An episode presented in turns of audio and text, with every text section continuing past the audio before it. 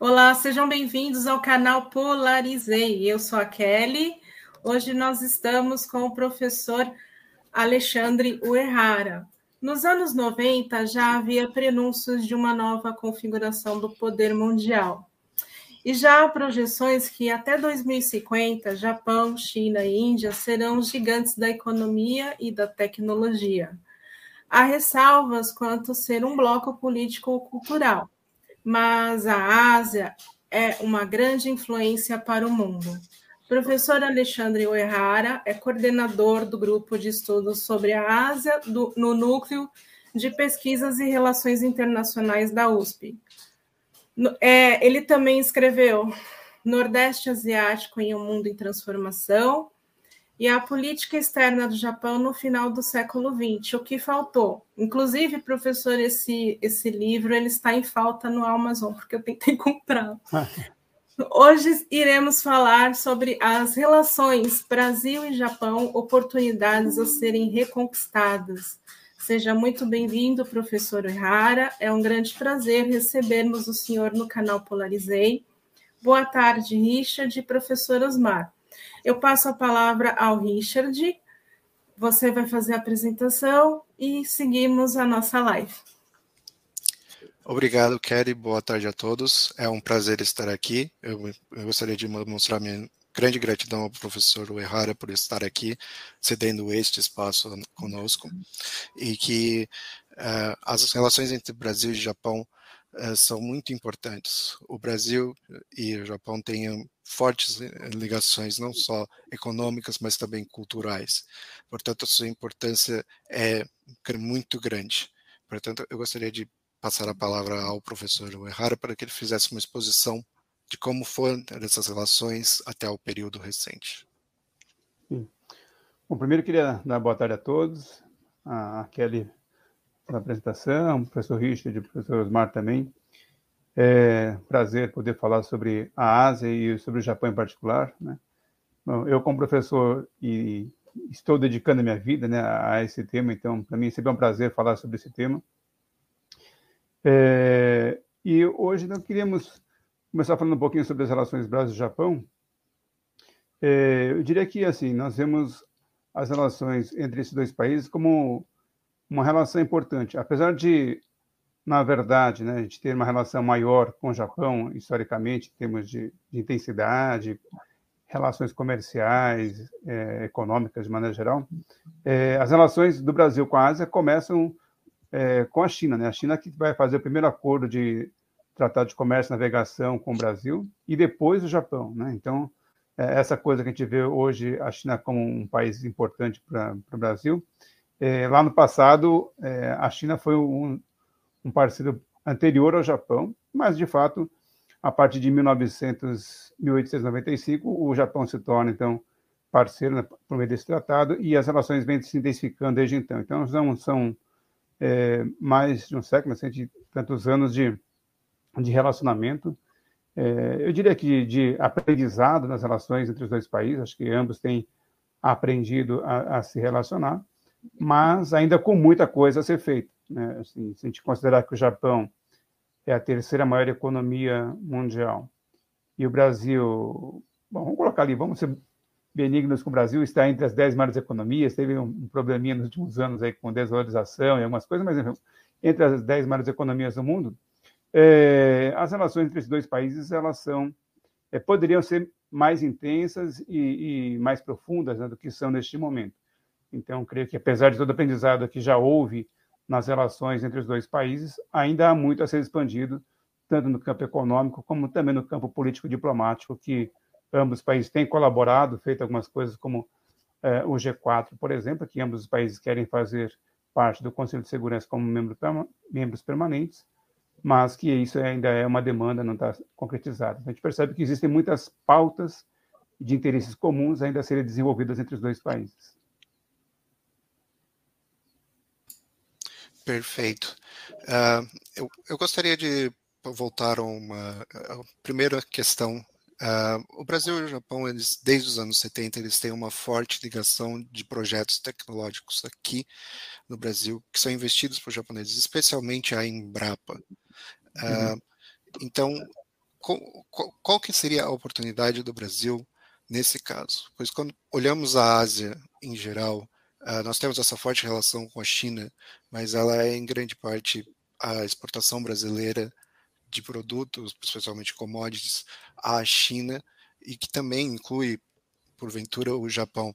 Porém, uma grande questão que eu gostaria de entrepor é a cooperação com o Japão seria mais benéfica, no caso, dado o fato de que eles têm um apreço maior pelo investimento de tecnologia, eles veem o Brasil como uma oportunidade? Perfeito, uma ótima pergunta. Bom, primeiro, falar um pouquinho sobre é, essa o fato do Brasil ser hoje um dos principais produtores, se não o principal produtor de soja, né, exportador de soja no mundo, né, é, remete a essa cooperação que você mencionou do Brasil com o Japão e que nem sempre nós brasileiros sabemos que foi uma iniciativa bilateral entre Brasil e Japão e que o Brasil hoje só é um grande exportador de soja porque houve essa cooperação, como você mencionou, na década de 70 ou a partir da década de 70, e que o Japão, naquela, naquele momento, naquela oportunidade, década de 70, é, enfrentava algumas dificuldades de importação de soja dos Estados Unidos. Né? Havia um, um, período de dificuldade de importação e o Japão passou a, a, buscar alternativas. E no mundo, de fato, não havia nenhum país que produzisse soja na quantidade é, que pudesse abastecer o mercado japonês. E o Brasil, na época, não era um grande produtor. E aí o Brasil, então, aparece, já que havia uma comunidade, houve investimentos importantes na década de 70 no Brasil, como você mencionou de é, inclusive troca de tecnologia. É, o Brasil começou a ser pesquisado, juntamente com o Japão, para a possibilidade de exportar ou produzir soja e exportar ao Japão.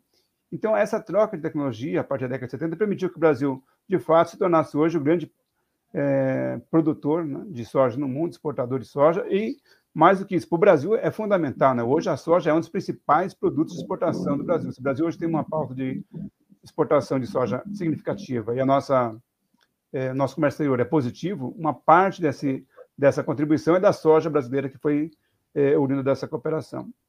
Eu acho que isso é um ponto importante da relação Brasil-Japão, sim, quando você menciona Brasil-Japão e é, China-Brasil, é, é que nas relações entre o Brasil e o Japão, é, o Japão, sim, sempre teve, dentro da sua pauta de cooperação, uma cooperação técnica, né, a busca de desenvolvimento tecnológico no Brasil, e isso vai desde a área agrícola, mas também passando por outras áreas, inclusive na área industrial, nós tivemos aí é, trocas também de, de, de, investimentos, de cooperação. Então, isso eu creio que é um ponto importante, né?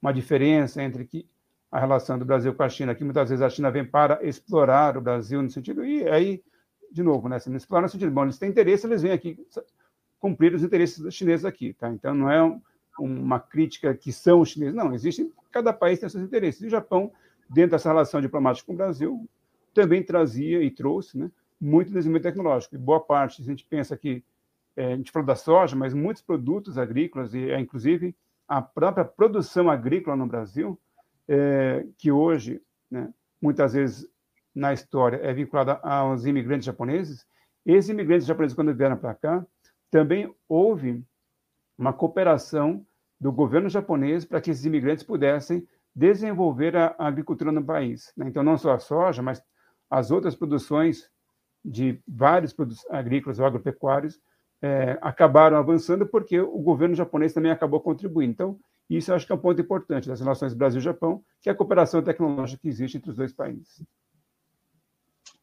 Excelente, professora. Essa esse ponto de questão é extremamente relevante porque eu acredito que para a maior parte da jovem geração ignora o fato de que o Brasil era um importador de alimentos, inclusive importador de alimentos básicos, até meados da década de 60 e, e isso obviamente talvez influenciados pela certidão de nascimento da Carta de Caminha, né, em se plantando tudo uhum. dá. Então, imaginamos que o Brasil tenha sido sempre autossuficiente na sua produção uh, de alimentos. E quando eu falo autossuficiente, no sentido literal de autossuficiente, consumo interno. Uh, sequer uma pauta de exportação. Houve uma revolução neste sentido.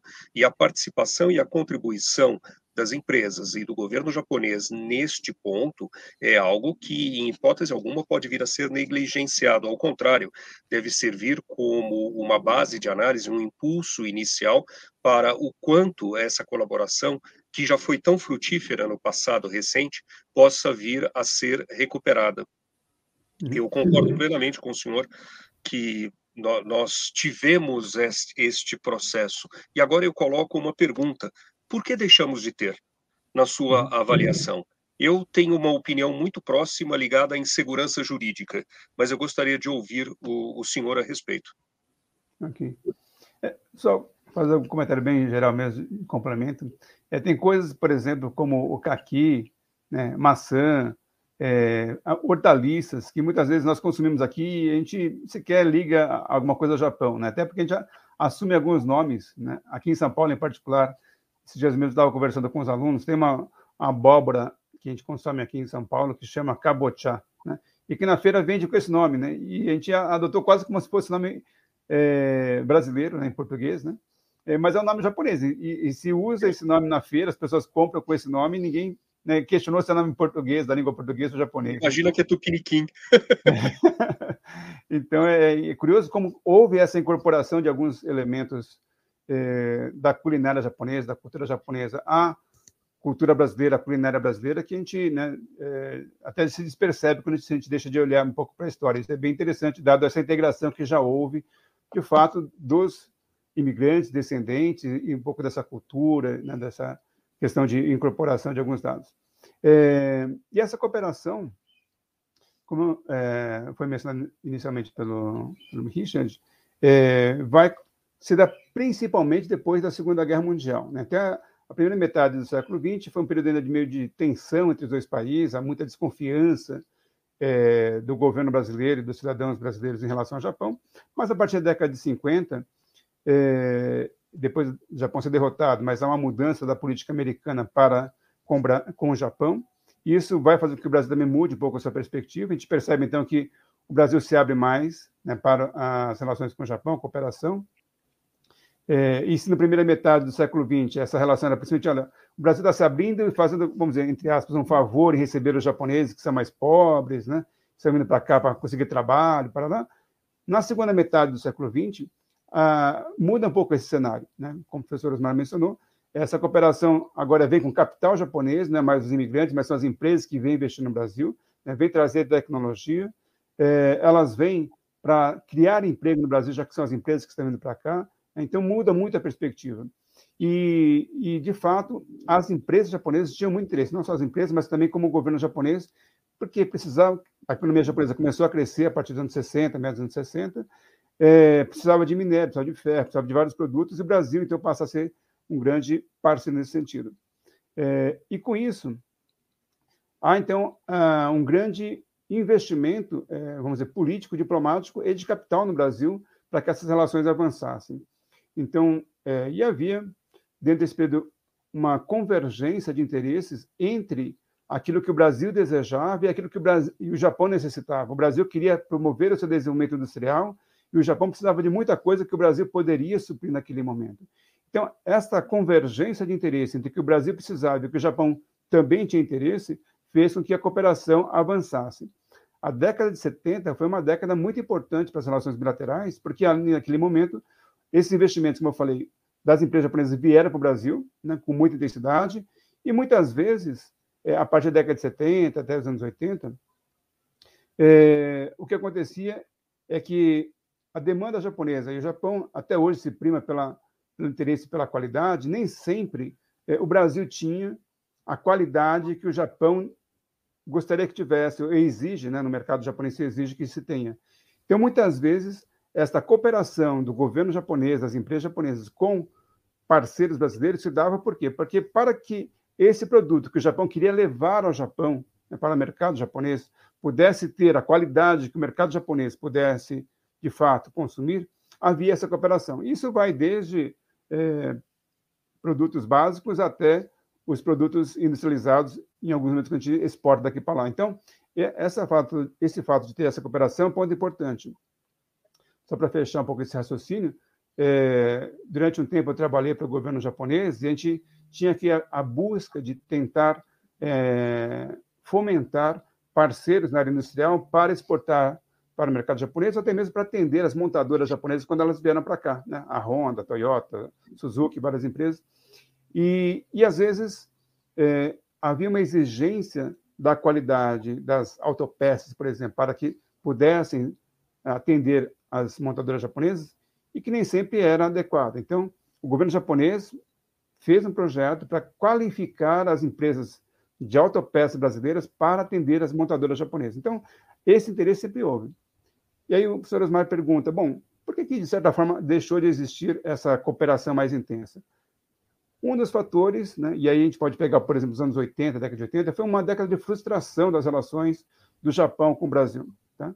Se na década de 70 foi um período em que houve grandes investimentos japoneses de empresas aqui no Brasil, é, com a crise dos anos 80, é, houve ali um problema da economia brasileira, de frustração de expectativas econômicas e alguns investimentos japoneses que vieram ao Brasil buscando e almejando ter retorno por causa do crescimento que a economia vinha tendo, é, acabou sendo frustrados, né? inclusive é, de perdas financeiras mesmo para os investimentos. Então, isso acabou fazendo com que o, as empresas, os empresários e até mesmo o governo japonês colocassem um pé atrás, né, como tinha no Brasil, né, freasse um pouco a relação para ver qual era o que acontecia. Só para fechar também esse parênteses, o, o que eu acho que é interessante é que nos anos 80, apesar de né, é, o Japão ter diminuído os investimentos, é, o, os investimentos japoneses no Brasil foram os únicos que se mantiveram positivos, ainda que baixos. Né? Vários países, né, durante aquela década, é, teve investimentos negativos, ou seja, a saída de recursos dos países foram maiores do que as entradas. Mas do Japão, mesmo com essa crise toda, o Japão manteve é, um saldo de investimento positivo durante a década de 80. Né? Então, acho que isso é interessante. Mas, de fato, há uma certa frustração de expectativas que fez, ou faz até, né, com que as relações Brasil-Japão, neste momento, estejam mais tímidas do que poderiam estar, na minha opinião. Ok. É, provavelmente as questões das crises cambiais seguidas que nós tivemos, o período hiperinflacionário, onde qualquer tipo de administração com 82% de inflação ao mês é, se transforma num jogo de sorte e azar, não existe exatamente uma técnica possível para que você possa sobreviver a, um, a uma questão como essa. Uh, professor, se o senhor me permite, eu gostaria de fazer mais um, um, um questionamento. Além dessas questões muito específicas em relação ao Brasil, das quais eu concordo integralmente com a sua colocação, uh, poderia nos explorar um pouquinho a questão da possibilidade de que a atenção dos investimentos japoneses começasse a estar um pouco mais concentrada no seu entorno imediato, especificamente Coreia do Sul e, e China, eh, talvez outros países que o senhor pudesse vir a contribuir, e aí nós teríamos uma concorrência, digamos assim, entre as oportunidades de investimento e essas oportunidades não sei se, mas possivelmente coreanas e chinesas fossem mais atrativas também. Então, além dos problemas institucionais brasileiros, nós teríamos concorrentes uh, como destinatários deste investimento uh, do capital japonês. O senhor poderia explorar esse tema, por uhum. favor? Sim. É, esse aspecto da instabilidade dizer, inflacionária, monetária no Brasil, realmente foi um fator muito importante. Né? Eu também tive a experiência de ir ao Japão é, pesquisar e conversar com, com o pessoal da academia, empresários japoneses, nessa época que o Brasil tinha altas inflações, né? final dos anos 80, início dos anos 90, e era muito difícil explicar à época para um japonês que tinha uma inflação lá de um dígito, né? assim, muito baixa, né? É, o que era ter assim um produto que você ia na, ao mercado, a, a algum lugar comprar, e tinha um preço hoje, outro preço amanhã, e que no final do mês era duas vezes o valor do início do primeiro dia do mês. Né? Dizer, não, eles não conseguiam conceber o que era isso, porque como é que você tem uma inflação né, que o produto custa duas vezes o que custava no início do mês? Né? É, era impossível, eles não conseguiam entender isso. Como é que se planeja algo? Como é que você planeja o investimento de uma empresa né, que você leva dois, três anos, às vezes, para montar uma planta, né, uma fábrica completa, e você começa com um valor hoje, você não sabe com qual você vai terminar, e você não sabe qual o valor do produto que você vai poder vender. Então, não é um planejamento possível. O Brasil, nesse aspecto, realmente fez um milagre, né? teve um milagre econômico e teve um milagre de conseguir sobreviver nesse período com, esse, com esses números que é, eu me lembro que comecei a trabalhar na década de 80 tal, no mercado, e a gente, é, com 18 anos, a gente já era um consultor financeiro, né? porque a gente tinha que saber como é que manejava a inflação, onde você colocava o dinheiro, um tal de overnight que tinha, né? Que toda noite você tinha que fazer os trâmites de, de financeiros para você não perder dinheiro. Senão você não conseguia comprar a mesma cesta básica no início do mês, você não conseguia comprar nem um, um décimo no final do mês. Então, a gente era quase um consultor financeiro, assim, com 18 anos, porque ou você fazia isso ou você não sobreviveria no país. Então, essa situação, de fato, foi muito complicada para os japoneses, né? E, e lembrando que os japoneses, se a gente olhar para o. E até teve uma pesquisa recente, no ano passado, 2020, por causa das instabilidades que nós tivemos com a Covid, é, da medição dos, é, da disposição a, ao risco dos principais empresários mundiais. E a gente percebeu, percebeu, na pesquisa apontou que os japoneses são um dos, é, vamos dizer, da cultura mais avessa ao risco. Eles não gostam de risco. Então, pegar essa, essa cultura que é avessa ao risco, porque lá tudo é planejado, tudo é certinho, tudo é calculado, né? você faz é, os planos antecipadamente. Então, realmente, nos anos 80, anos 90, nessa instabilidade, pelo menos até o plano real, quando nós temos aí a mudança, é, essa instabilidade dificultou muito as relações com o Brasil e o Japão. Em relação aos investimentos em particular, é, a gente pode perceber que houve algumas fases dos investimentos, do perfil do investimento japonês. Então, até a década de 80, nós falamos da década de 70, quando vieram esses investimentos para o Brasil, naquele momento, o Japão realmente, de fato, estava voltado mais, ou a indústria estava voltada mais à busca de recursos, recursos naturais, é, produtos que eram necessários para a indústria japonesa. É, mas a partir dos anos 80, ou começo dos anos 80, a gente começa a perceber que é, as indústrias passam a mudar o seu perfil de investimento não mais em busca de recursos, mas em busca de mercado. Então, a gente vai ver que muitos investimentos deixam de vir para países que eram fornecedores de recursos, como o Brasil, e vão para países como eh, os europeus e como os, o próprio Estados Unidos, que eram mercados. Então, o Japão já tinha uma capacidade competitiva, então eles iam levar a sua indústria para o mercado americano, para o mercado europeu, até porque havia, se a gente voltar um pouco na história, né, ser a minha idade aqui, mas é, a gente falava daquela de mercado europeu, mercado comum europeu, a fortaleza né, europeia, porque havia um temor ali de que o mercado é, europeu, de maneira geral, né, que é a União Europeia hoje, é, eles pudessem se fechar e aí o Japão perderia mercado. Então, esse temor também de perder mercado fez com que é, as empresas voltassem suas atenções para colocar as suas plantas dentro do mercado para não perder mercado. Né? Então, há um deslocamento do perfil da, da indústria japonesa, dos investimentos japoneses, para o mercado e não mais para é, a origem de recursos naturais. Então, há uma mudança desse perfil. E também, a partir dos anos 80, buscando reduzir um pouco o custo da produção, o Japão passa, aí sim, como o professor Osmar mencionou, né, os países asiáticos ali que vão formar ali uma cadeia né, é, regional de valores, se a gente puder falar assim, tem a cadeia global de valor que as pessoas mencionam, mas já na Ásia você tinha, desde a década de 70, essa cadeia né, formada ali. Antes mesmo de se falar de globalização, o Japão já fazia isso com os países vizinhos ali, né? o chamado voo dos gansos. Então, o Japão, a partir dos anos 70, 80, o custo da mão de obra começou a subir muito no Japão, e para que o Japão pudesse manter essa competitividade, as indústrias passaram a transferir parte da produção para países vizinhos ali. Então, aí sim, entra é, os tigres asiáticos, como Taiwan, é, Hong Kong, Singapura, Coreia do Sul, é, e depois vai ampliar para outros países, onde a mão de obra era mais barata.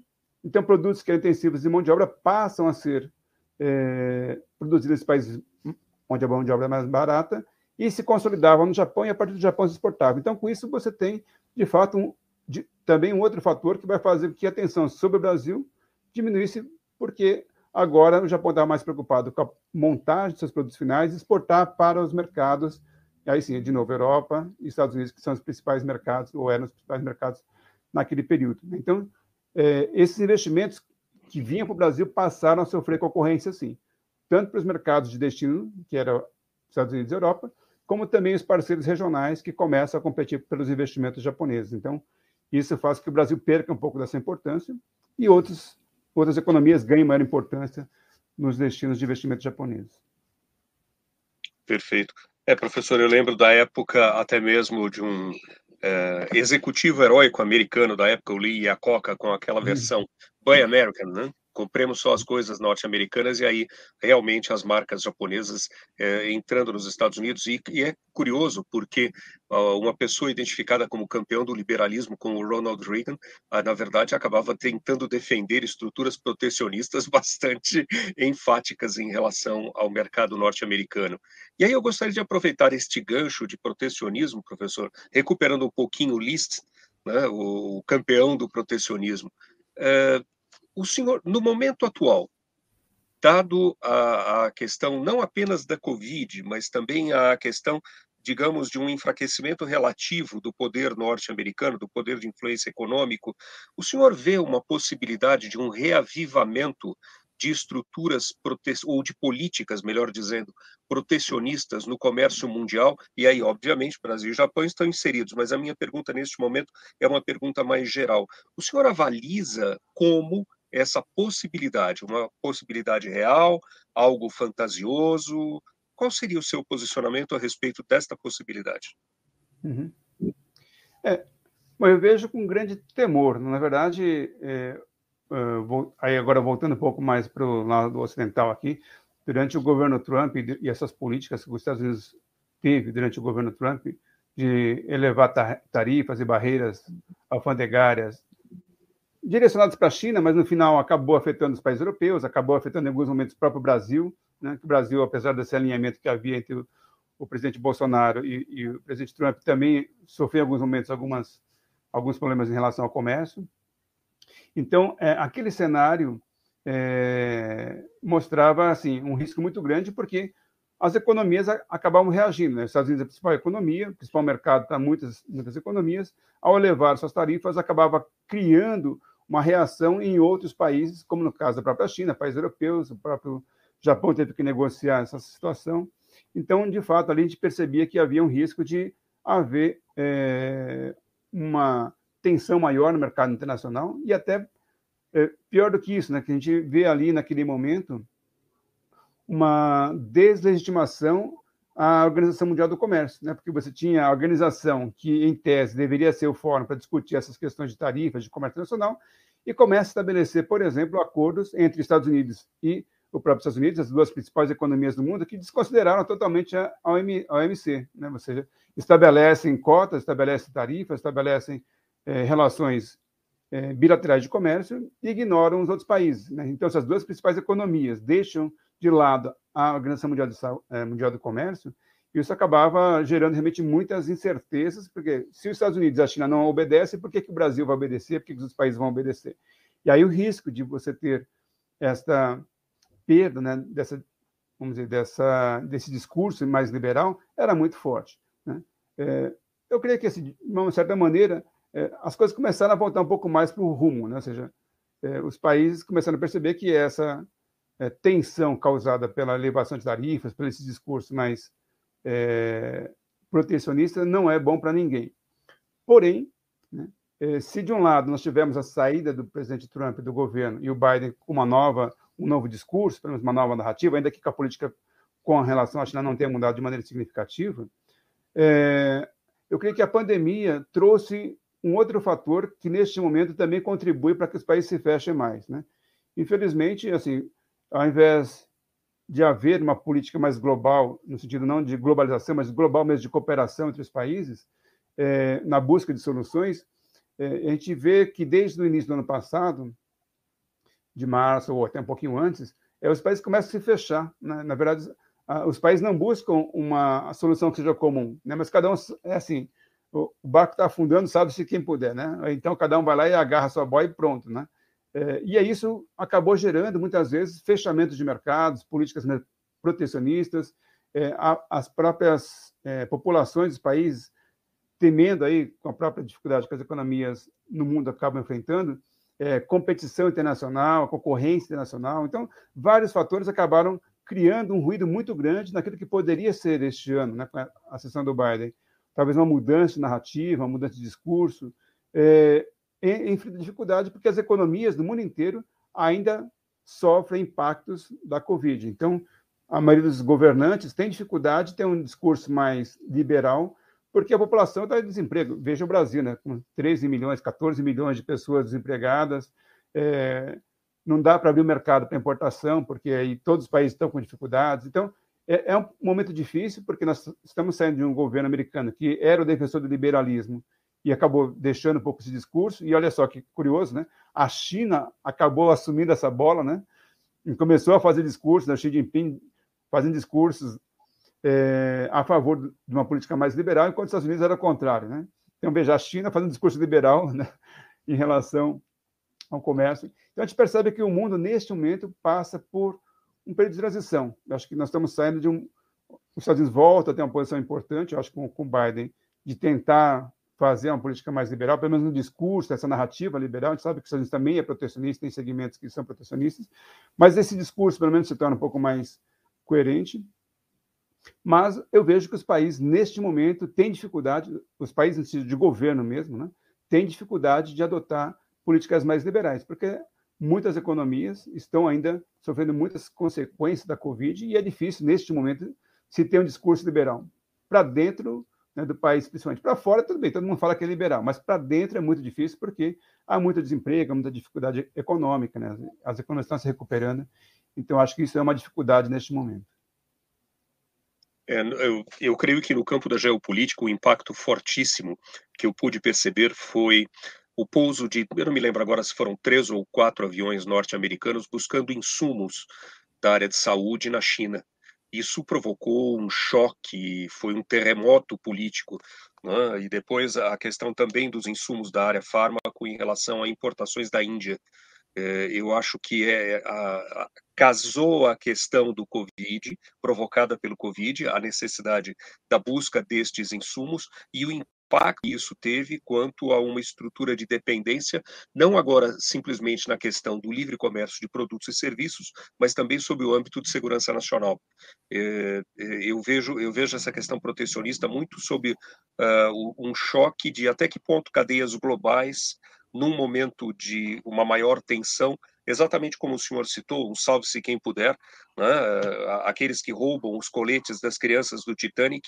Então, num momento como esse, a questão da segurança nacional me parece ter reassumido uh, um, uma posição que, de fato, talvez ela nunca tenha perdido. Eu não acredito que ela tenha perdido, mas ela foi menos, digamos, enfatizada, pelo menos para, para a massa da população, um pouco menos enfatizada. E, e esse processo da segurança nacional quanto aos insumos de saúde me parece que servem de um de um pano de fundo inicial para que essas questões protecionistas fujam apenas da livre troca de mercados e possamos estar discutindo as questões de segurança nacional também uh, por, por, esse impacto, por esse, por esse choque. E me parece isso ter sido bastante significativo. Eu me recordo de ter conversado com, com colegas norte-americanos da época e, e, o impacto dos aviões norte-americanos pousando na China. Eh, eu me lembro que eh, eles ficaram absolutamente chocados e são estudiosos da área e eh, eles não, eles não sabiam explicar aquilo. Me parece que ah, atingiu um elemento quase que de um fator psicológico, é, pelo menos de um deles, eu tenho uhum. certeza que foi um fator psicológico. Meu Deus, o que nós estamos fazendo aqui, né? É, enfim. Richard, desculpe, eu estou monopolizando o professor Errara. Desculpe-me, vou ficar calado aqui um pouquinho. Meninos, por favor. Essa é uma coisinha rápida. É, é, virou quase uma pirataria, né? Porque às vezes você tinha país que comprava os insumos na China e o outro ia, ia com o avião lá e interceptava a produção, né? era praticamente pirataria. Você estava né? e aí onde está o livre mercado nesse, nessa situação, né? Quer dizer, onde está né, a liberdade de comércio nacional? Não, né? aí fica realmente muito difícil. E essas, quando, eu lembro que houve é, alguns industriais brasileiros que diziam que eles buscavam rotas alternativas para não passar pelos Estados Unidos, para não ter seus produtos apreendidos lá. Então, eles tinham que buscar até rotas mais longas, mas que evitassem passar por alguns países que poderiam vamos dizer, sequestrar aqueles bens porque era de interesse nacional, né? E aí, então tinha que aí o livre mercado acabou, né? Você não tem Exato. É a, a simples a, a, simples mensagem, a simples possibilidade de um evento como esse é um redesenho do sistema internacional. Uh, o, a, a, questão da segurança me parece ter sido recolocada uh, num papel de destaque que, no, de fato, eu insisto, no meu entender, ela nunca perdeu, simplesmente deixou de ser mais discutida por alguns fatores aí talvez momentâneos de uma certa preponderância militar norte-americana em específico e que agora essa liderança em termos tecnológicos, em termos organizacionais vai sendo corroída. Não acho que ela esteja sendo perdida, mas corroída sim, corroída sim. Uh, então, Richard, desculpe-me, por favor. Não, tudo bem, professor. Estava sendo um ótimo assunto. Eu queria agora pe pegar um pouco desse gancho dessa mudança global agora e fazer um, um desenvolvimento aqui que é uh, voltando à época dos anos 80, antes da crise dos anos 90, o Japão ele estava uh, tendo ainda aquele grande ímpeto da sua economia e havia um forte uma forte sensação dentro do Japão de ser mais assertivo já no mundo. Uh, algumas coisas já, já se tornavam símbolos disso, como, por exemplo, a revisão do artigo 9 da Constituição japonesa acerca do seu pacifismo e da sua renúncia ao direito da guerra, que foi feita pelos norte-americanos, e também uma certa. Uh, uma certa amiosidade já com outros países da Ásia com relação ao passado, em especial a China e a Coreia já naquela época. Veio a crise dos anos 90 e um tanto que isso parou o crescimento econômico japonês e ele basicamente desde então tem continuado taxas de crescimento muito baixas. Porém, essa questão da assertividade se manteve uh, no decorrer dos anos 2000, com as guerras do Iraque e depois com as relações com outros países da Ásia. Isso se manteve até mais ou menos o governo de Shinzo Abe, em que você teve uma tentativa até de mudança. Como o, a relação entre Brasil e Japão nesses últimos 20 anos, mais ou menos, com, com o governo de Shinzo Abe e agora a no, novo governo, se insere nessa assertividade japonesa. Uh, eu digo isso pois o Japão ele também fez uh, atuações, por exemplo, como a, a Free and Open Indo-Pacific, que era uma ideia japonesa de contraparte à One Belt Road chinesa, por mais que essas não incluam exatamente o Brasil nas cadeias globais, ele fica bem perene. E o meu ponto é, o Brasil ele poderia ter uma relação quase que pendular entre Japão e China, como houve em outros momentos da história da política externa brasileira, com outros atores, como por exemplo Estados Unidos e Alemanha, ou mesmo uh, Grã-Bretanha e Estados Unidos, em momentos mais antigos ainda. É possível o Brasil, olhando para a Ásia e com essa nova assertividade japonesa, poder ter essa relação? Uhum. Olha, é, o, o, ponto que eu vejo, assim, essa relação pendular, né, começando talvez pelo final, é, de fato a gente percebe que houve, né, entre até final do século XX, basicamente, vamos colocar assim, a relação foi muito forte com o Japão, ainda que tenha começado inicialmente com a China, como eu mencionei, mas o Japão foi o principal parceiro asiático para o Brasil, por diversos fatores, interesses convergentes, interesse japonês. O Japão cresceu né, muito fortemente pós Segunda Guerra Mundial e era a segunda economia mundial até 2010, então isso fazia com que essa relação com a Ásia se centrasse, do, do Brasil Ásia se centrasse muito no Japão, mas a partir de 2010, eh, ou já no início do século, isso vai começando a mudar e a China assume a segunda posição como é, maior economia do mundo a partir de 2010. Isso a gente percebe que é, esta relação mais forte com a Ásia vai se cada vez ficando mais forte com, com a China, do Brasil com a China é, isso vai acontecer. Então, essa relação pendular acabou acontecendo. É, e que é natural, que se a economia é maior, provavelmente ela vai ter mais demandas, né? ela vai ter mais, ela é praticamente três vezes maior que a economia japonesa. Então, nesse sentido, é, há uma tendência de se a economia é maior, ela vai ter maior atração, atratividade, maior demanda da economia brasileira. O ponto que eu vejo é que, é, tanto no primeiro caso como no segundo caso, né, é, as relações até o final do século XX com o Japão mais forte foram porque o Japão tinha interesse no Brasil, né? então isso fez com que o Brasil intensificasse, como eu falei, a própria soja, que nós já mencionamos no início da nossa conversa, é, as exportações se deram muito para o Japão, porque o Japão tinha interesse, ele veio aqui desenvolver né, a produção da soja no Brasil para levar para o Japão. Então, era daquilo que o Japão precisava. O Japão precisava de minério de ferro, o Japão veio aqui no Brasil e comprou né, fez aqui a, a, a investimentos e levava o minério para o Japão. Né? É, a carne, suco de laranja, por aí vai. Então, sempre o Japão veio ao Brasil e comprava aquilo que o Japão necessitava e levava para o Japão.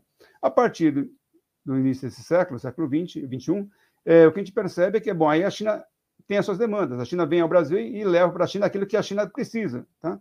Então, essa relação mudou pendular do Japão para a China, mas nos dois casos, tanto no Brasil quanto com a China, é, tanto o Japão quanto a China foram quem, vamos dizer, capitanearam as relações. Né?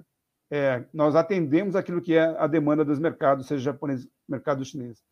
Então, nesses dois aspectos, ou, nesses dois casos, o que eu vejo é o que a gente precisaria ter é a necessidade de, de formularmos um pouco mais, é, de maneira mais completa, os nossos interesses, com, seja com o Japão, seja com a China, né? independentemente de ser pendular ou não. Um outro ponto que eu vejo, em relação ao Japão em específico, que no início do governo desse século, pensando nesse século aqui, século XXI, no governo Lula, eu creio que o Brasil tinha estabelecido alguns interesses, vamos dizer, mais macro, em termos globais, internacionais, de papel internacional do Brasil, que o fato do Brasil ter também conseguido, nos primeiros anos dessa, desse século, um crescimento econômico interessante, fez com que eh, o Brasil conseguisse colocar algumas pautas né, internacionais. Por exemplo, como nós mencionamos, o próprio assento permanente no Conselho de Segurança. Isso fez com que o Brasil e o Japão, tendo interesses claramente definidos de assumir uma posição de membro permanente do Conselho de Segurança, isso levou à convergência. Então, a cooperação Brasil e a formação do G4, né, no grupo dos quatro ali, juntamente com, com a Alemanha e é, a Índia, né, é, isso vai fazer com que nós tenhamos ali a possibilidade de ter uma discussão mais, com, mais completa, mais é, concreta, né, do que quais são os interesses, para onde nós podemos ir. Então, isso eu vejo que é fundamental.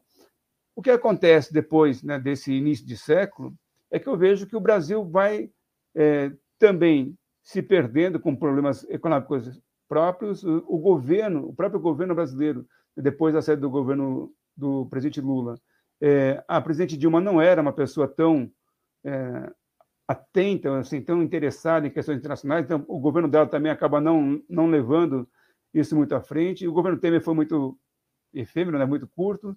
É, e o governo Bolsonaro também percebe que não é a, a pauta dele não está claramente definida, né? São outras coisas. Então, isso acabou enfraquecendo muito. Se esse Japão, lá no início do, do século, desse século XXI, tinha algumas posições convergentes que levavam a uma cooperação, eu vejo que isso enfraqueceu e se perdeu ao longo do tempo. Né? Então, o que eu vejo hoje com o Japão, ou mesmo com a China, quer dizer, a China não se aproximou porque é, acabou também tendo, depois do governo Lula, mesmo governo Dilma, é, um afastamento em relação à China, apesar das relações econômicas serem fortes, não há ali uma relação diplomática tão intensa, e com o Japão também, que é histórico e centenária, como mencionei, também foi se perdendo e foi se enfraquecendo. Então, o que eu percebo hoje é que nem com um nem com o outro a gente tem boas relações. Né? Nem com o Japão, que temos mais de 120 anos de relações, estamos bem para termos uma cooperação, porque a gente não sabe qual é a pauta que a gente quer discutir com o Japão, né? apesar de ser assim, ampla e grandes possibilidades,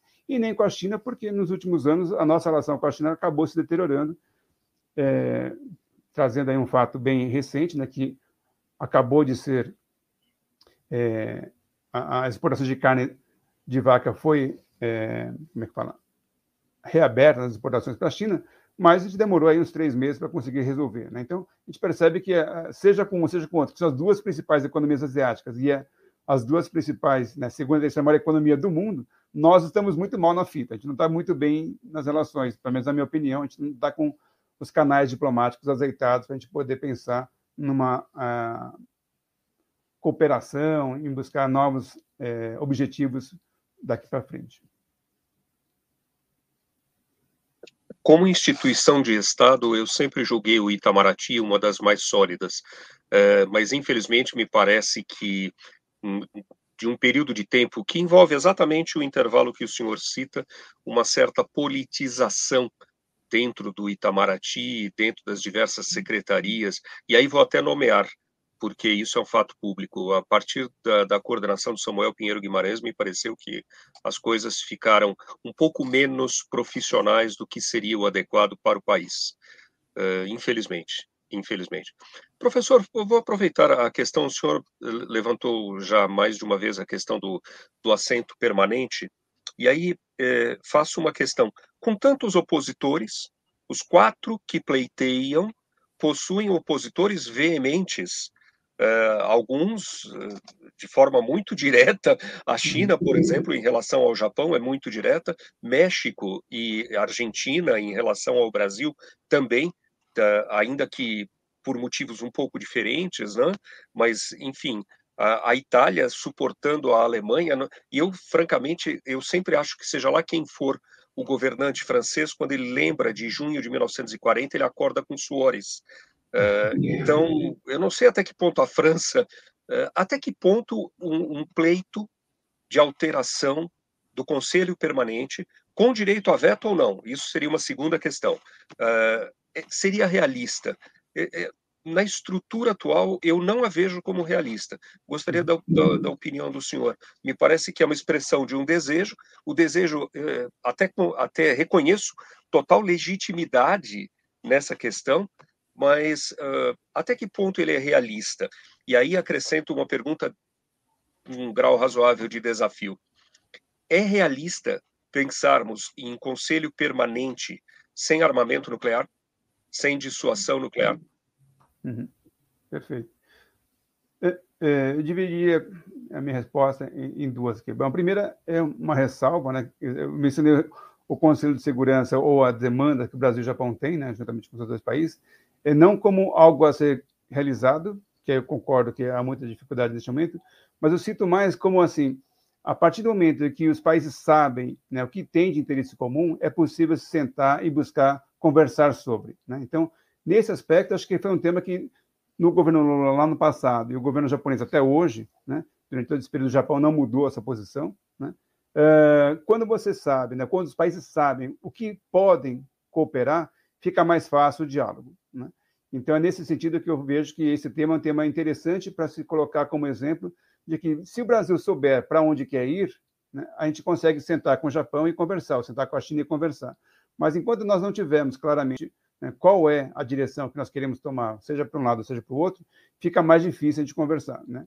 Então, é nesse sentido que eu coloco que a, o Conselho de Segurança lá no passado foi interessante, e neste momento não me parece muito claro, mesmo para o Brasil, né, dadas as dificuldades que apareceram. E aí sim, agora indo para as dificuldades, de fato, eh, e até os quatro países do G4 perceberam que, ao se juntarem, achavam que somariam forças e conseguiriam levar essa pauta adiante com o passar do tempo, perceberam que juntaram fraquezas também, né? Quer dizer, as resistências que eram ao Japão se somaram às resistências do Brasil. Então, quando se colocou o Japão juntamente com o Brasil, não só a China impediu o Japão, mas ao mesmo tempo impediu o Brasil, porque apesar de estar do outro lado do mundo, ao impedir a reforma, também impedia que o Brasil pudesse ter um assento.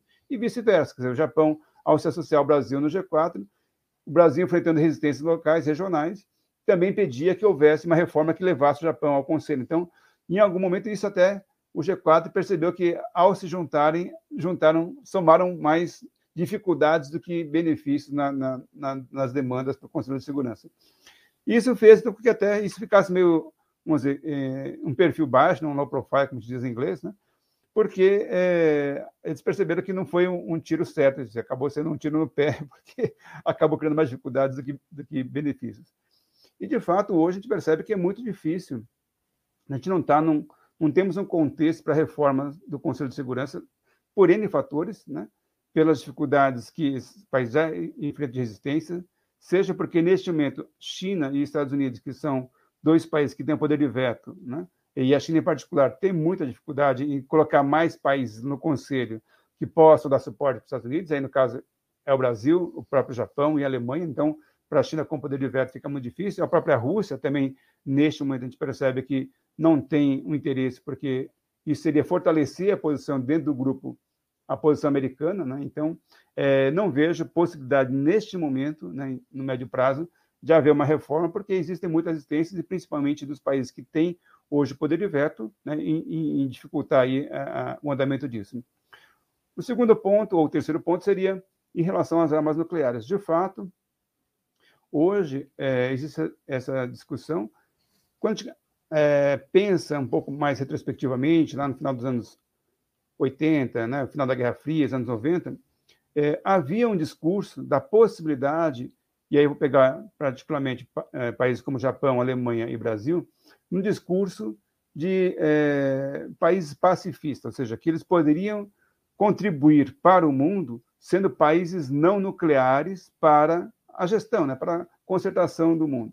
É, só que neste momento a gente percebe que isso se enfraqueceu muito, né, até pela emergência da Coreia do Norte, é, Irã. Então, existe hoje países que não fazem parte do Conselho de Segurança, que estão se nuclearizando ou têm já potencial nuclear, é, e isso enfraquece muito a posição do Japão e do Brasil, né, como lideranças que possam fazer parte do Conselho de Segurança, mas sem a capacidade é, de, de, fazer frente a essas, esses desafios. Então, de fato, hoje é, difícil levar uma reforma que inclua países como o Brasil e o Japão, os dois países que a gente está conversando hoje, é, sem ter esse poder nuclear. E, e, no caso do Japão, acho que até tem potencial. Né?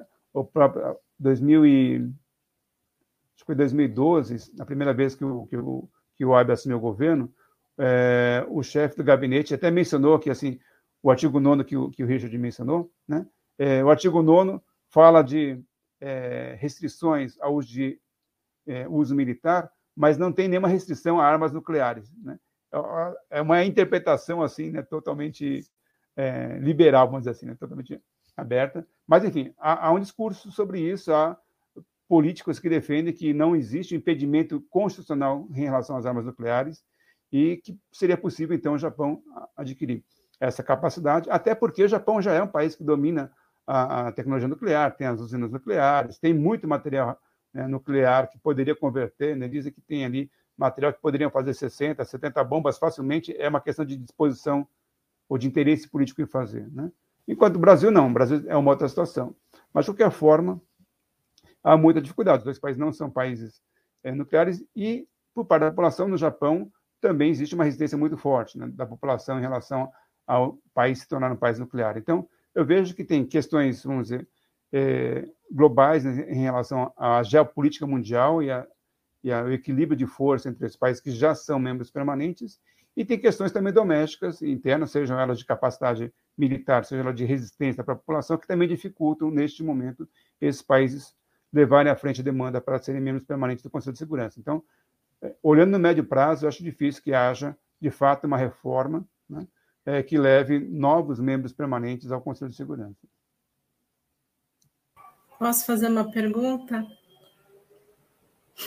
Professor, o senhor, eu, eu assisti outra live do senhor, o senhor comentou a respeito da China que ela mudou a nossa a relação com o Brasil, que anteriormente era uma relação e agora ela exporta os grãos, por exemplo, soja, né?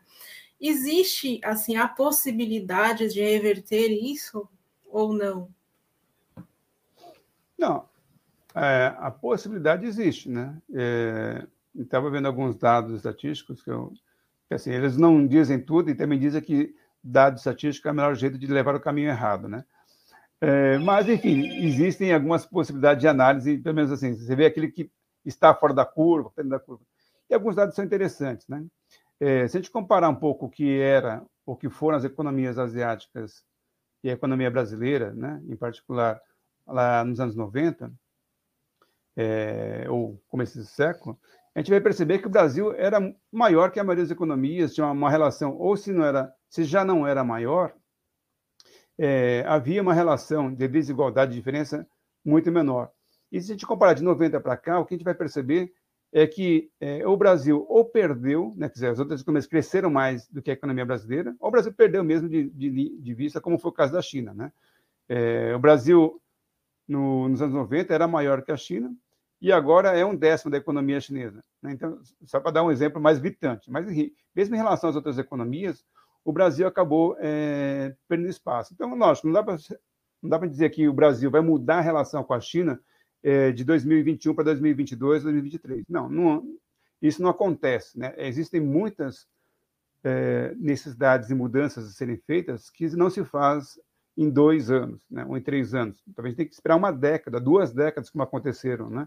com os países asiáticos. Mas a gente percebe assim que é, é de fato é possível ser feito. Só que temos que pensar em médio e longo prazo. Eu não vejo nada que a gente consiga fazer. Ela, vamos mudar a relação da China com a China agora, ou com o Japão, ou com os europeus para o 2022. Não, a gente não consegue mudar. Né? É, pelo menos para melhor, não. Para pior, até pode ser que aconteça, porque às vezes os políticos conseguem fazer isso, mas para melhor é muito mais difícil. Né?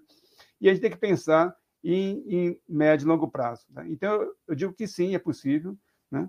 É, e a gente, se a gente olhar o exemplo asiático, a gente vai ver que assim as coisas foram acontecendo. A gente olha hoje e fala: nossa, a China é a segunda maior economia, o Japão é a terceira, a Coreia, né, com é, praticamente um terço, 25% da população brasileira, tem é, um PIB que é maior que o do Brasil, exporta muito mais que o Brasil. Né? Mas isso não foi de um ano para o outro, né? foram décadas de investimento, foram décadas de planejamento, né? foram investimentos na educação, investimentos na indústria, planejamento. E aí sim, né?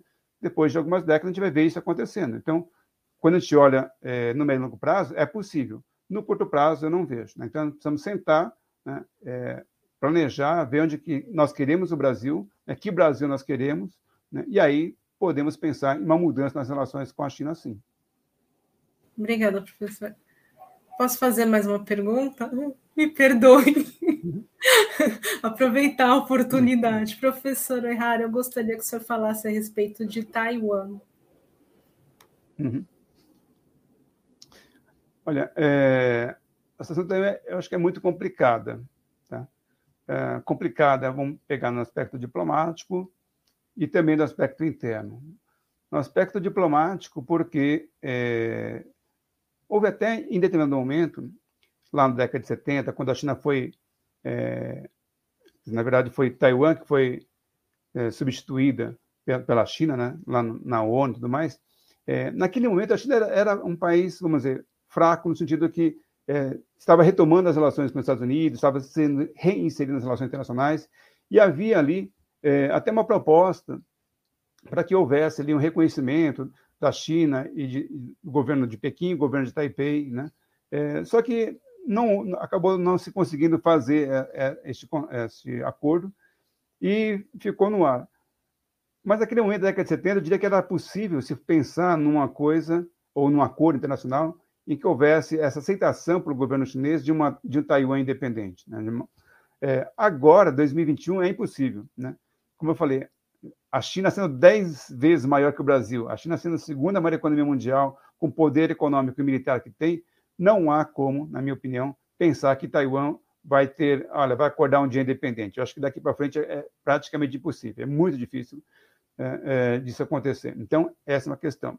É, segundo ponto, né, é, é a, a posição interna de Taiwan. Eu também tive a oportunidade de, de visitar Taiwan, é, recebi alguns estudantes taiwaneses aqui no Brasil, é, na universidade, e uma coisa que eu acho que é interessante, né, tanto Taiwan quanto Hong Kong, né, para a gente associar um pouco esses dois, dois duas populações, eles se sentem muito é, independentes. Lógico, eles são chineses, são de etnia chinesa, são culturalmente chineses, mas assim, o fato de terem vivido né, já há muito tempo é, com uma certa distância em relação a Pequim, é, criou-se um certo sentimento de Bom, eu sou cidadão taiwanês, eu sou cidadão hongkonguês, hongkonguês lá, e não chinês. Né? E quanto mais o tempo passa, mais a sensação de identidade local vai se fortalecendo. Então, as novas gerações se sentem menos chineses no sentido de ser pertencentes ou se subordinarem ao governo de Pequim. Então, é, é um movimento, vamos dizer, contraditório, né? porque a China cada vez é mais forte, ao ponto de ter a possibilidade de impedir que esses territórios se tornem independentes, mais a população, a quanto mais o tempo passa, mais independentes eles se sentem, né? ou mais distante da China continental. Isso vai tra trazendo uma relação paradoxal de, de confronto ali, de, de tensão. Né? Então, a gente percebe que Taiwan, a população cada vez mais jovem, é, ela se sente mais distante de, do governo de Pequim, né? e isso vai gerando então uma tensão que eu não sei como resolver, quer dizer, eu não sei qual vai ser a, a solução. Né? Então, por isso que eu digo que é uma situação bastante difícil nesse sentido. Né? É, não é uma solução fácil. É, e, por outro lado, é, para finalizar, acho que seria é, a posição norte-americana, né, que tem uma posição de defesa de Taiwan, ou vinha né, desde a Segunda Guerra Mundial, né, tendo uma relação com Taiwan, com Taipei, depois da década de 70 muda, mas mesmo assim, sempre com uma relação de proteção, de defesa à ilha e tudo mais. É, o que a gente percebe, ou que todo mundo está se perguntando, é que é, que é um ponto de interrogação, é o quanto os Estados Unidos realmente, de fato, está interessado ou disposto a defender Taiwan né, neste momento. É, tem gente que diz, olha, se a China for lá e tomar Taiwan, ou né, assumir Taiwan, os Estados Unidos não vai fazer nada. Falar, ah, aconteceu, né, não, não, vamos fazer uma guerra com a China, contra a China. Assim como dizem também que se de repente, a Rússia avançar né, é, nas questões de ameaça que vêm sendo feitas, Estados Unidos também, olha, vai contestar, vai né, é, dizer que não concorda, mas, mas não sei se qual é a disposição que os Estados Unidos têm neste momento de, de fato, colocar suas tropas ali para defender né, esses territórios. É, é, uma pergunta difícil. Né? Eu não diria nem que sim, nem que não. Né?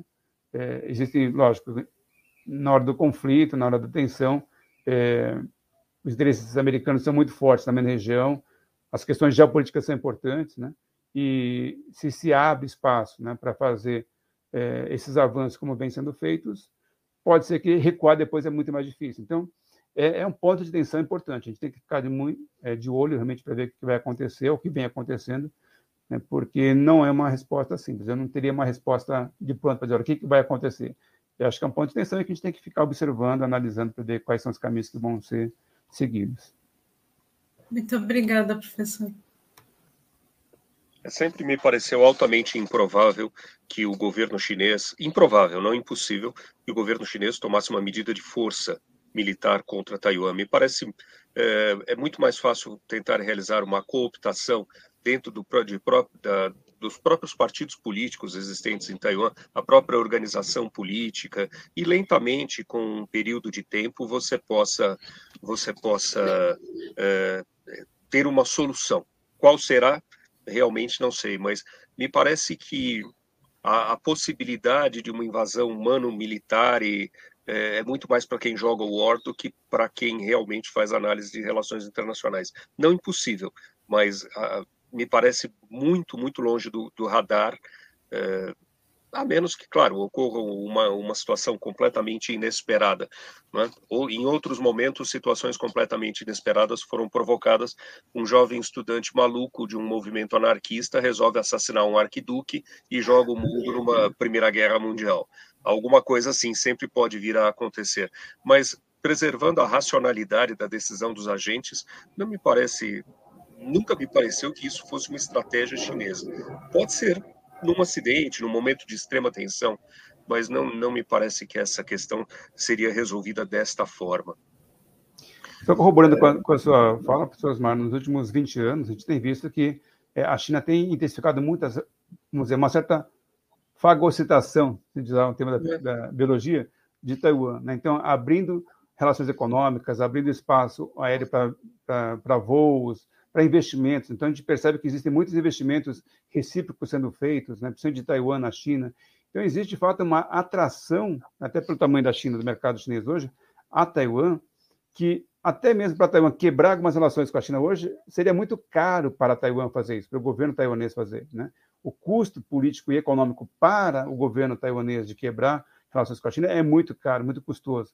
Então, de fato, eu acho, eu acho que já existe uma relação é, de interdependência e, vamos dizer, assimétrica nesse sentido, porque Taiwan hoje tem uma dependência muito maior da China, que é difícil pensar, ainda que politicamente a gente vê essa tensão sendo presente, estando presente, é, relações econômicas muito profundas estão sendo construídas, que aos poucos acho que vai levando de fato a dificultar muito, né, e as questões de uma ação mais é, agressiva, né, ostensiva, militar, eu acho bem difícil de acontecer assim. Até porque também não é de interesse chinês, né? Claro, essas ações militares que vemos, às vezes, da aeronaves chinesas testando o espaço aéreo de Taiwan, me parece muito mais algo, como se diria, como eu poderia dizer, é, estou contentando alguns elementos da política interna chinesa. Estou mostrando que eu tenho o poderio, que o século da vergonha passou, que eu tenho músculos, mas não que isso seja efetivamente qualquer tipo de preparo ou de ensaio para uma ação efetiva. É, e também, eventualmente, também, por que não testar um pouquinho os americanos? Vamos ver até que ponto os americanos ainda têm, têm entranhas. Né? Afinal de contas, a, a geração que desceu em Omaha Beach já foi embora. A geração uhum. atual faz desfile gay nas ruas de Nova York. Eu tenho algumas dúvidas que os norte-americanos tenham as mesmas entranhas. Me parecem que não tem mais. Podem ter a tecnologia, mas as entranhas foram dissolvidas. Posso. O Wesley está perguntando: Taiwan não é a verdadeira capital democrática da China? É, bom, é, vamos dizer, é uma China mais democrática, com certeza, né?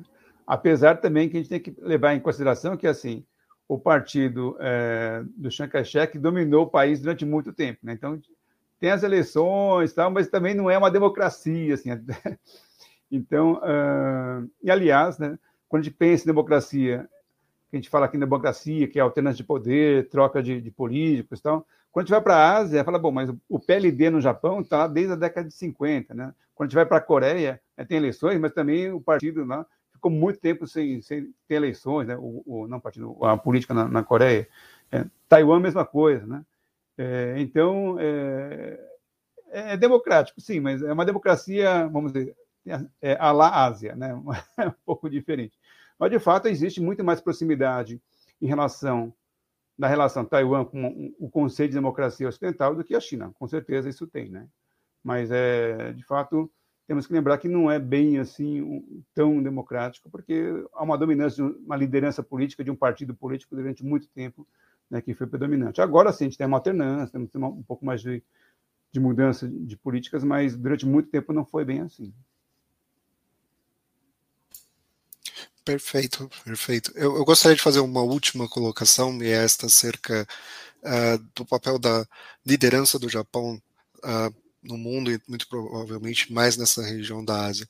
Uh, por diversas vezes eu já estive em palestras com pensadores que vieram do, do Japão para cá, para o Brasil, e, algum, e um deles chegou a entrepor a questão de que muitos países da Ásia eh, especialmente do Sudeste Asiático, daquele espaço, mesmo que tivessem sofrido uma ocupação japonesa no passado, na Segunda Guerra Mundial, ou mesmo antes, tinham um certo apreço pelo Japão e de que queriam que ele atuasse mais para tomar a liderança, especialmente num contexto de expansão da China. Uh, minha, minha grande questão, puxando o gancho justamente dessa discussão em volta de Taiwan, é o, o Japão, dentro ainda assim que uma aliança com os Estados Unidos, por exemplo, com o ANCUS, ele conseguiria uh, tomar essa liderança desses países ali na região, ele teria o capital para poder fazer essa articulação de, de, de contenção, talvez, de expansão da China por meio de alianças com esses outros países da Ásia que também são receosos um pouco eu vou fazer um, uma coisa mais assim depois eu fecho na casa da Ásia, mas de vez em quando a gente fala na, nas nossas aulas aqui sobre a paz perpétua de Kant, a gente discute assim uma paz mundial, coisa do tipo, né? Falei, bom, quando tiver uma invasão dos mundos, né, a gente vai ter essa paz perpétua. Dizer, quando vier um extraterrestre, né, e aí eu, por ameaça ao mundo, aí a gente vai ter a união dos países e a gente vai lutar todo mundo, né, literalmente, contra os extraterrestres. No caso da Ásia, é, mal comparado é um pouco isso. Quer dizer, dizer que o Japão vai ter a capacidade de liderar né, toda a Ásia né, para fazer uma ação é, coordenada contra, contra a China, ou até mesmo, às vezes, quando se falava ali no, no final dos anos é, 90, 80, 80, 90, que se falava uma nova ordem internacional e que o Japão poderia assumir até é, substituir os Estados Unidos como uma grande hegemonia internacional, é, se colocava, se discutia se o Japão poderia ser essa liderança asiática né, frente ao mundo, como foi os Estados Unidos, né, assumindo os europeus, América do Sul, tal, né, como uma liderança ocidental. E, e, o que se questionava é que o Japão tinha muita dificuldade de fazer isso, porque na Ásia é, a cultura é muito diferente mesmo. Né? Então, quando a gente fala aqui de uma cultura ocidental é, cristã, de maneira geral, né, com essas variações, mas cristã, que tem uma língua vamos dizer, latina de maneira geral também, né? É francês, é inglês, espanhol, português, né? Na Ásia, não, né? Cada país é uma língua, é uma cultura, é uma religião, é, é muito diferente, né? Então, essa identidade que a gente, às vezes, consegue jogar um, um, grande pano de fundo aqui no Ocidente, lá na Ásia é muito mais difícil. E o Japão teve muita dificuldade já nos anos 80, 90, né?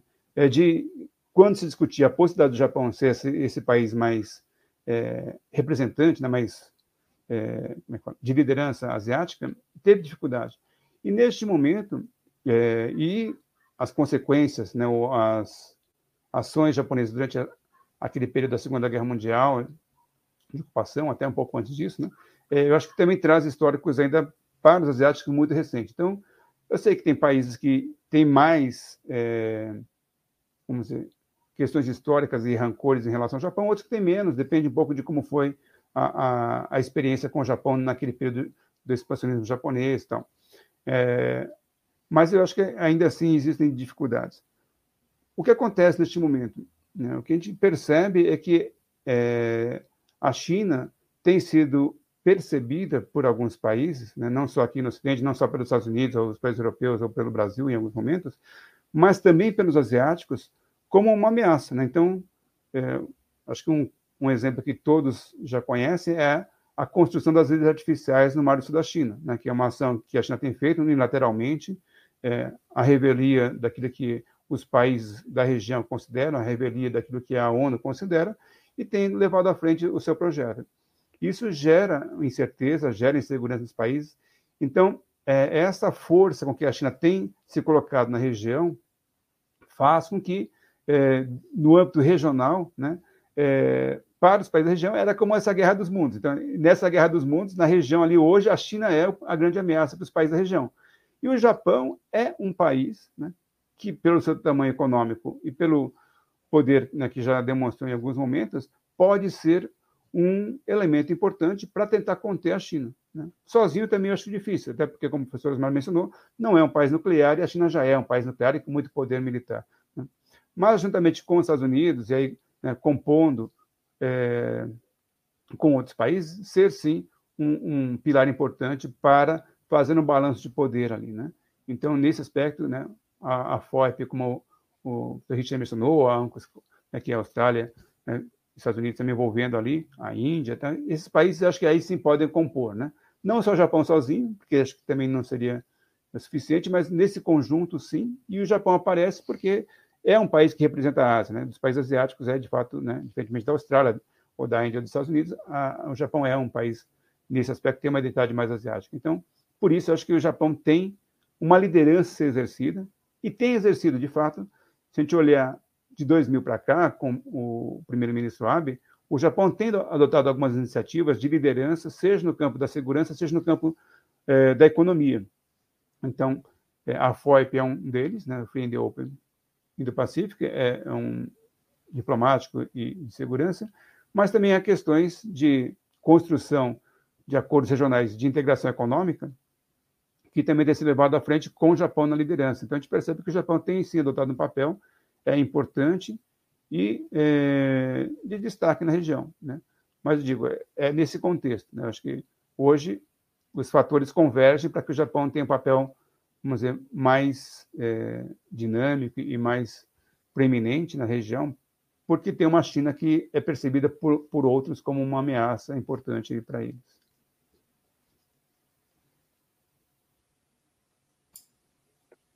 Professor, eu gostaria de apresentar uma última pergunta. Uh, no decorrer do, dos dos últimos 20, 30 anos, a grande estratégia eh, era multi, eh, estruturas multilaterais de comércio, buscando uma integração comercial e das estruturas produtivas. Mudou-se para uma estrutura mais focada em, em tratados regionais ou tratados bilaterais. Na sua visão, daquilo que está sendo construído de hoje à frente, há chance de retorno a uma estrutura de negociação multilateral, estilo Organização Mundial do Comércio, com os ajustes que forem ser, que forem ser é, necessários a que ela retome um certo dinamismo, ou o caminho Brasil, Japão, está centralizado em um contato mais, digamos, bilateral? Bom, talvez eu vou fazer uma volta aqui num, num, histórico da minha experiência com o Itamaraty dos anos 90 ali, é, da, de não fechar as portas, né? tanto bilateral, e o Brasil era conhecido como global trader, né? Dizer, um país que tinha comércio com o mundo inteiro, divididos assim, entre 25% para cada continente, basicamente. Né? Hoje está muito concentrado na Ásia, mas enfim, tinha uma relação. É, eu entendo que isso seja uma posição mais interessante, né? que o Brasil possa ter, ao mesmo tempo, a possibilidade de ter as instituições como mediadores das relações comerciais, econômicas com os países, então não, não deixar né, de ter é, essa alternativa, até porque, é, quando a gente pensa em relações internacionais, se a gente é, deixa de lado né, ou marginaliza é, as instituições, a gente corre o risco de que as decisões sejam tomadas no âmbito das lideranças executivas de cada país. Então, assim, há, há um desentendimento entre Brasil e Argentina. Tem que sentar o presidente do Brasil o presidente da Argentina para tomar decisão. E às vezes, dependendo de quem é o presidente, a coisa pode não ser uma boa, não ter um bom resultado. Então, as instituições são boas para mediar nas situações como essa, não deixar que acabe diretamente na posição. Nós tivemos aqui, agora há pouco tempo, a posição do Trump com o Kim Jong-un, né? Até só fazer uma piadinha aqui recente, ele fez agora, recentemente, uma homenagem ao Kim Jong-2, né? que, é, que era o, o, pai dele, né? É o Kim Jong-un, o filho do Kim Jong-2. Então, só uma piadinha, um xiste. Mas, mas, enfim, acho que quando você deixa é, o, o conflito, a tensão, as questões internacionais para ser decidida diretamente sem a mediação da, da, de uma instituição, acho que isso é um risco muito grande. Né? Então, a presença de instituições, eu creio que ela, que ela é importante, de poder mediar em algumas situações, né? poder fazer isso. Porém, né, a gente sabe que muitos avanços também, né, é, elas podem ser aceleradas quando existe a possibilidade de negociações bilaterais. E as negociações bilaterais são fundamentais, esse conhecimento. Né? É, então, é, o que eu acho que nós perdemos nos últimos anos foi essa capacidade do Brasil de negociar bilateralmente, seja qual país for. Então, eu acho que nós perdemos, de maneira geral, a nossa capacidade de, de negociação bilateral, com, seja com a Ásia, seja com a, com a, Europa, com a América do Sul. As nossas relações com os países vizinhos aqui não avançam faz muito tempo, né? Vide Mercosul e vide os países vizinhos, a gente não tem nada avançando, né? Então, eu creio que isso é um problema, né? porque as instituições não têm contribuído, porque elas estão hoje muito enfraquecidas por diversos fatores. Né? Dá para a gente fazer uma outra live sobre a falar sobre instituições internacionais, mas elas estão muito enfraquecidas nesse momento, e o Brasil, em específico, nas questões bilaterais, tem sido muito fraco também para negociar, não tem avançado. E aí a gente ficou né, num, sem alternativa, nem as instituições multilaterais estão sendo positivas para a gente, nem as negociações bilaterais, né? nem as multilaterais nem bilaterais. Então, isso tornou o Brasil é, um país que perdeu muito espaço nas relações internacionais. Acho que isso é, é um, um significativo. Aquilo que eu mencionei em relação à Ásia, que o Brasil perdeu espaço é, em relação ao PIB, a gente vê que os outros países né, diminuíram a diferença, ou que, aqueles que eram menor, menores, né, diminuiu a diferença em relação ao Brasil, e aqueles que eram maiores, como a China, ampliou bastante. Mas quando a gente vai para o campo das exportações, por exemplo, do comércio exterior, é, também é muito significativo. A gente vai ver, países muito menores que o Brasil na Ásia que têm é, exportações maiores que o Brasil. Né? Então, é, só para fechar um pouco desse, dessa, desse raciocínio, é, lá nos anos 80, pelo menos quando eu era jovem, dizia assim, olha, no Brasil é o país do futuro, porque o Brasil é um grande país, tem uma grande população, é um grande mercado, para lá. Né? É, e, de fato, o Brasil já era um grande país em termos de população. Só que esse mercado nunca se concretizou. E como é que nunca se concretizou? Porque a gente olha hoje a Coreia, que como eu falei, 25%, 30% da população brasileira, e tem, né, em termos de, de, PIB per capita, muito maior que o Brasil. Né, exporta muito mais que o Brasil. Tem outros países, né, a própria Europa, né, os países europeus são menores que o Brasil, mas são mercados muito mais interessantes. Então, por que, uma empresa viria para o Brasil se ela pode ir para um mercado que tem, né, apesar da população menor, um mercado muito maior? Né? Se quiser vender um carro hoje que custa 100 mil, no caso do Brasil, né, quantas pessoas no Brasil podem comprar? né, dos 212 milhões de pessoas. Né? E quantas pessoas na Coreia, com seus 50 milhões, podem comprar? Talvez na Coreia tenha muito mais gente com 50 milhões de pessoas que comprem um carro de 100 mil do que no Brasil com 212 milhões de pessoas. Então, é, uma certa falácia dizer que o Brasil, por ter uma grande população, é um grande mercado. Não, não é. Tem grande população, mas não é um grande mercado porque as pessoas não conseguem comprar um carro de 100 mil. Não é todo cidadão brasileiro que consegue comprar. Né? Então, nesse sentido, acho que a gente precisa reavaliar nossa posição né, e ver que é importante a gente buscar, sim, bilateralmente, negociações com outros países, para a gente se recolocar no cenário internacional, né, se recolocar como um país interessante para os demais países. E aí sim, né, fazer aquele que nós falamos, né, de um planejamento de médio e longo prazo, como a Kelly me, né, me perguntou, para a gente fazer, olha, daqui talvez 10, 20 anos, dos 200 milhões de pessoas, se a gente conseguir colocar 150 milhões que consigam comprar um carro de 100 mil, o Brasil estoura. Né? Aí vai ser de interesse para a Coreia, para a China, para o Japão, para os Estados Unidos, para qualquer país do mundo, porque o Brasil vai ser um grande mercado de fato, né? não esse mercado potencial, porque país do futuro, desde os anos 80 eu fico ouvindo que vai ser, seremos país do futuro, já se passaram 40 anos e eu até hoje não achei esse futuro ainda. Né? E eu não sei se eu tenho mais 40 anos para ficar esperando esse futuro chegar. Mas é, é, esse é um ponto que eu vejo como importante. Concordo integralmente com o senhor, professor, integralmente. Uh, nós temos uma, um perfil de adolescentes como país. Nós julgamos ser maiores do que aquilo que realmente somos e não estamos dispostos a ter o suor e o empenho necessário para que possamos de fato crescer. Uh, o crescimento ele vem com esforço, ele não vem pelos dados da natureza, né? uh, e enfim, Concordo, assino plenamente embaixo com o senhor.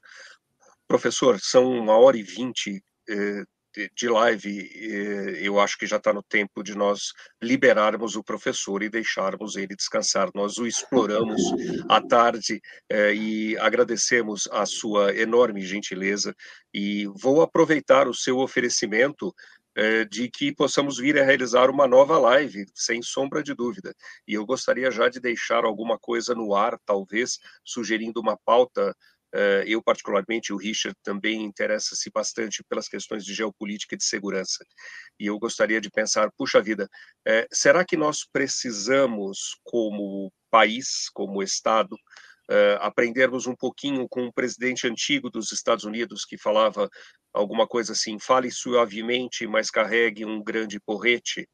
Uh, será que não está na hora de nós fazermos esse país ter, antes de mais nada, a possibilidade de ter o físico necessário para carregar um grande porrete? Não adianta você uh, ter, ter uma ponta de lançamento, né? de repente, em determinados momentos, você tem até uma estrutura industrial que para a época era razoavelmente adequada e depois perdê-la. Como é que nós vamos construir um país sólido a esse respeito? Até porque tenho certeza todos nós já escutamos uh, e já não é de hoje conversas no sentido puxa vida, olha só, uh, o modelo chinês é um modelo muito mais adequado do que esse modelo de uma democracia, não, não, vou, não vou entrar nos méritos, nos detalhes muito pontuais da, da, ciência política, mas eh, uma democracia que faz com que de quatro em quatro anos você tenha projetos políticos completamente distintos e outros projetos que, por vezes, me parecem construídos propositadamente para dividir a sociedade brasileira.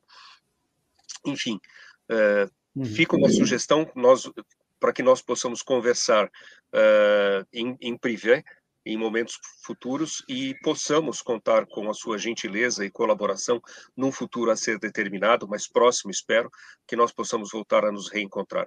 Novamente, em meu nome e em nome do grupo, agradeço imensamente a sua gentileza e a sua disposição. Muito obrigado. Eu que agradeço o convite e fico à disposição, sim, com certeza podemos conversar, sem problemas. Muito Kelly, obrigado. fazer o encerramento? É, eu quero agradecer ao público que esteve presente hoje e também muito obrigada, professor, por essa oportunidade de tirar as minhas dúvidas. E, e confesso que eu não saio da liberdade, né? Que eu falei que eu gosto de anime, e também é um mercado muito bom. Não só o BTS. E Parabéns e olha, é, é um grande prazer recebê-lo e espero que o senhor venha mais vezes aqui no nosso canal. Eu que agradeço o convite mais uma vez. Fico à disposição. Obrigada. Eu boa faço minhas palavras Bom final de ano e boa festa. Agradeço, professor. Bom final de ano. Obrigado. Igualmente. Obrigado, Júlio. Bom, é, bom final de ano. Até logo. Até logo.